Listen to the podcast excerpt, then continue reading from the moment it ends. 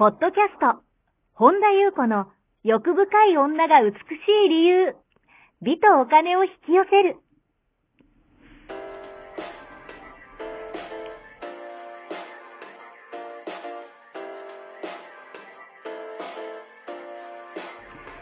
ポッドキャスト、本田優子の欲深い女が美しい理由は、1万人の女性をコーチしてきたメンタル美容研究所代表、本田優子が、幅広い知識と自らの経験をもとに、より美しく豊かになる方法を独自の視点からお伝えしていきます。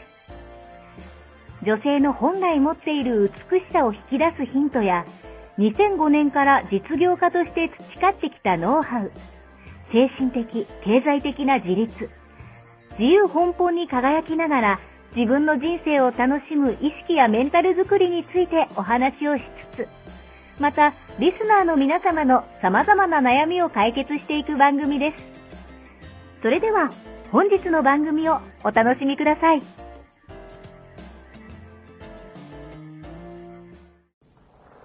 こんばんは、本田由子です。本日もポッドキャスト、1万人の女性をコーチしてきた、私、本田優子の欲深い女が美しい理由、美とお金を引き寄せるの番組をスタートします。本日もこの番組はアシスタントのナッチと一緒に進めてまいります。ではナッチ本日もよろしくお願いします。よろしくお願いします。はい、今日はどのようなお便りが届いてますか？はい。とりんりんさん、いつも楽しくブログ、YouTube、ポッドキャストでためになる発信をしてくださりありがとうございます。今日はいくつかお聞きしたいことがありお便りしました。とまず一つ目です。自然災害とか、いつ何が起こるかわからない状況でも幸せだと感じることはできるのでしょうか？と二つ目。私は今、妊娠中で、やっと念願だった赤ちゃんを授かることができ、この幸せがいつまで続くのかと、この先心配で、心配、不安でいっぱいいっぱいで気が気ではありません。この幸せはいつまで続くのでしょうか？と3つ目。先日のポッドキャストで友達が多いのがいいとは思わないとお話しされていたことが響きました。そして私には友達が何人いるのだろうかと気になって仕方がありません。友達の定義って何なのでしょうか？という内容です。はい、ありがとうございます。まず最初に、念願だった。赤ちゃんを授かったっていうことで、おめでとうございます。おめでとうございますよかったですうんね。うんずっとね、あれされてたんでしょうかね。うんうん本当にね、あのー、コウノトリが、なんとかって言いますよね。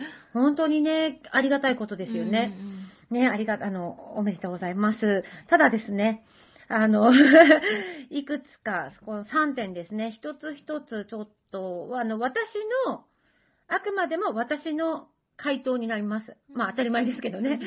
あのなので、あの、響くとこ、それこそ本当響くとこだけ、あの、正解ってないんですよね。いつもお話するけど、その人生にも正解もないし、ただ私の見解、私が感じてること、私のシェア、ということで、まあ、いつもそうですけど、お話をしますので、あの、響くところがあったら、拾っていただければ、というふうに思います。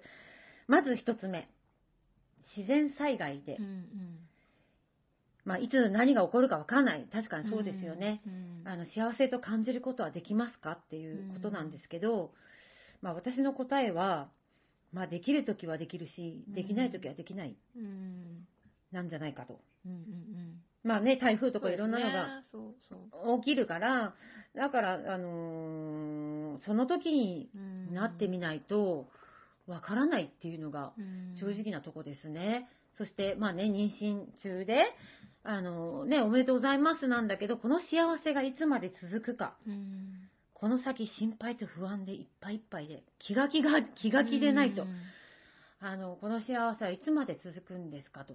うんえっと、私の回答はですね、この幸せは続きません。おあの、起きて終わります。なるほどあの、潔く諦めましょう。あのね、これ冷たいように感じる方ももしかしたらいるかもしれないんですけど、冷たいかなって、私は冷たく感じないんですけど、あのー諦めたらまた新しく始まるじゃないですか。うんそのうんなんか、すべてもう起きたら終わり。ああなるほど終わりは始まり、終わりは始まり、起きて終わりの繰り返しなんですよね。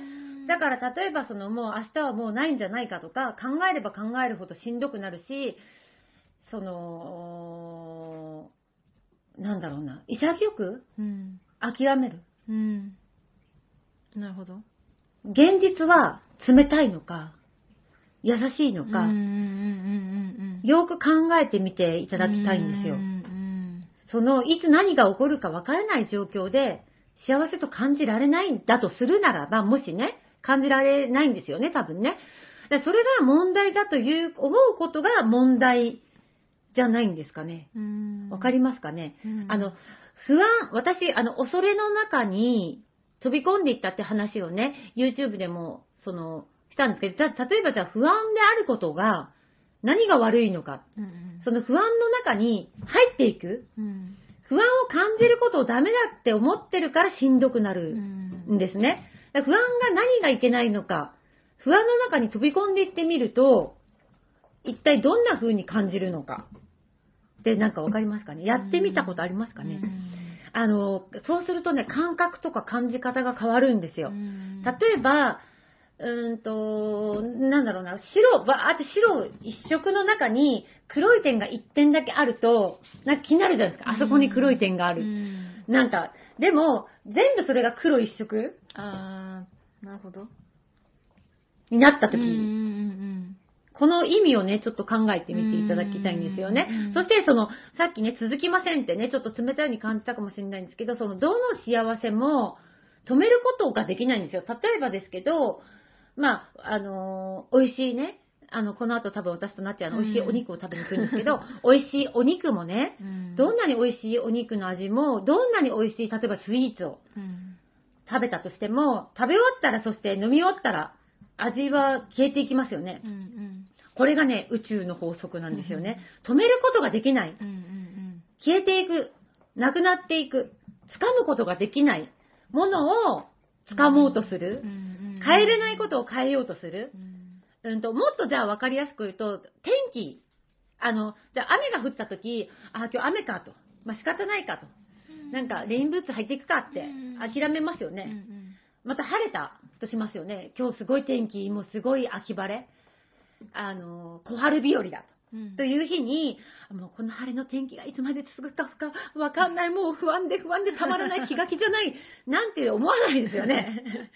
どうしてそれと同じように、うん。あの、捉えられないのかな、どうしてそこを変えたくなる？っていうね、ちょっと難しいかもしれないんですけど、わね。わかります？うん。その不安の正体を、ただただ、その、飛び込んでみてもいいし、飛び込むのが怖かったら、ただただね、うんちゃんとね、しっかり見てみてほしいんですよこれがね、あの、今の私からの回答になります。ちょっとね、難しくて何言ってんだって思う方もいらっしゃるかもしれないんですけど、これが宇宙の法則なんうんですよ。あの、常に変わりゆくんですよ、すべては。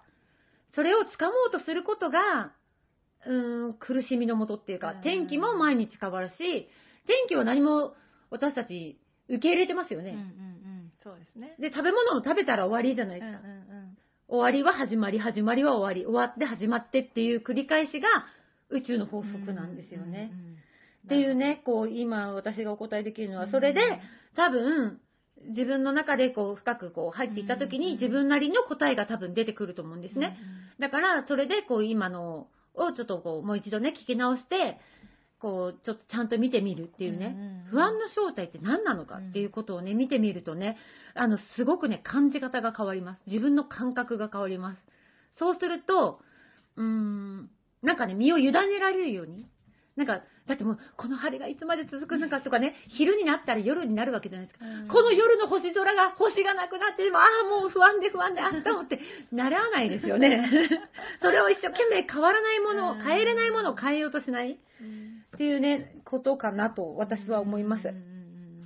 そして友達の定義、友達が何人いるのだろうか気になって仕方がない。あ、だこの、うん。えっと、話しましたよね、友達っでね、そんなに、もう、あの、確かに私はね、友達って多ければ本当にいいのっていう、これは私の中の友達の価値観なので、友達多い方がいいって思ってる人はそれがね、だからそれが悪い、友達多い人なんてねって言ってるわけじゃないですよ。それは人それぞれ。だし、友達の定義も人それぞれだと思うんですけど、なんか私が思うには本当にね、心から気の合う友達ってね、少ないと思うんですよ。なんか、多いことで面倒なことって増えるから、なんかその自然と増えていく分には私はなんかそれもその自然な流れで増えていくっていう分にはそのいいと思うんですけど、なんか数を増やすことを目的にしている人と友達になりたくないんですよ。なんか、なんかそれこそ名刺の数とかさ、なんだろう。友達、例えばじゃあ Facebook でも名刺でも何でもいいけど、友達の数を増やすことを目的にしてる人たちっているじゃないですか。あの、私はね、そういう人たちと友達になりたいと思わないんですよね。だし、その生きてると、その生活環境も価値観もそれこそ、私たちももちろんそれこそ日々変化してるから、やっぱりね、自然とご縁がなくなる友達とかもいるだろうし、別に逆に言うと、そんなに頻繁に会わなくても、たまに会うだけでも、なんか十分楽しい友達、気兼ねなくね、あのー、会える友達もいると思うんですよね。だから、うーん、またね、これも前のポッドキャストも話したけど、私本当に人間ってみんな孤独なものだし、死ぬ時も結局は一人だし、なんか孤独を受け入れてる人ほど、ご縁のあった人を大切にできるんじゃないか。ご縁のある人との時間を楽しめるんじゃないか。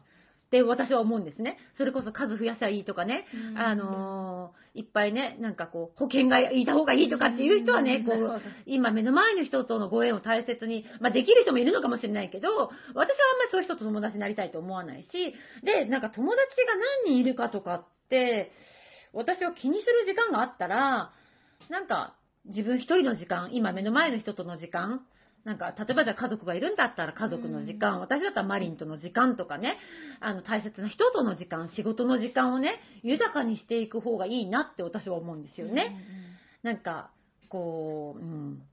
だからこう、そうやって孤独を受け入れてる人ほど、やっぱりご縁のある人のありがたみを感じるし、なんか、他人の存在のありがたさ。やっぱり、あの、一人で生まれて一人で死んでいくけど、やっぱり支え合って、支えてもらってるしっていうことに、本当に心からの感謝が湧くんじゃないかなって。その時に何が友達かとか、友達って何人なんだろうって気にするよりも、なんか目の前の人、もしくは自分一人の時間を豊かにする方が私は豊かだなというふうに思うので、友達の定義は、ありません。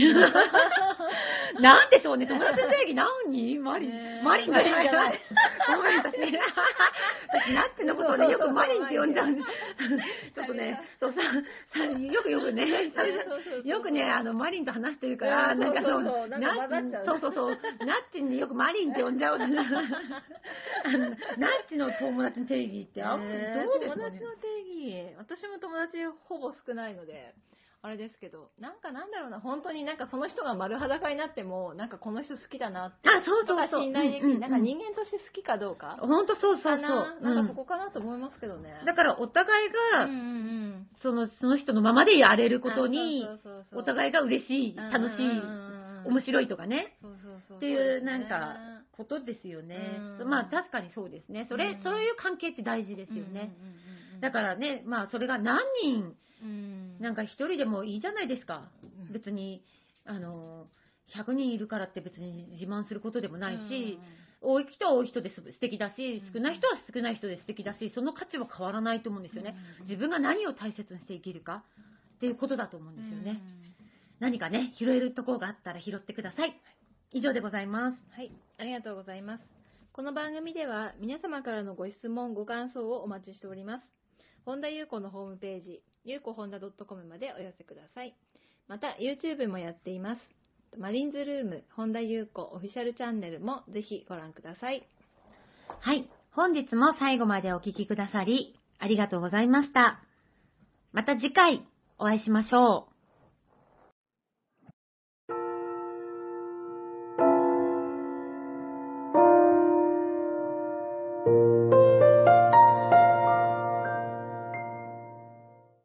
本日のポッドキャストはいかがでしたか？この番組を聞いてくださったあなたにプレゼントがあります。お申し込みは、本田優子オフィシャルウェブサイトにアクセスし、ポッドキャストページを開き、必要事項を入力してください。ご送信いただいたすべての方にプレゼントをお送りします。美や豊かさを引き寄せる有料級の役立つ情報を無料でお届けいたします。URL は http コロンスラッシュゆうこほんだ .com スラッシュです。また番組では本田優子への質問や感想をお待ちしています。同じく、本田優子オフィシャルウェブサイトにアクセスし、お問い合わせフォームからお申し込みください。それでは、また次回お会いしましょう。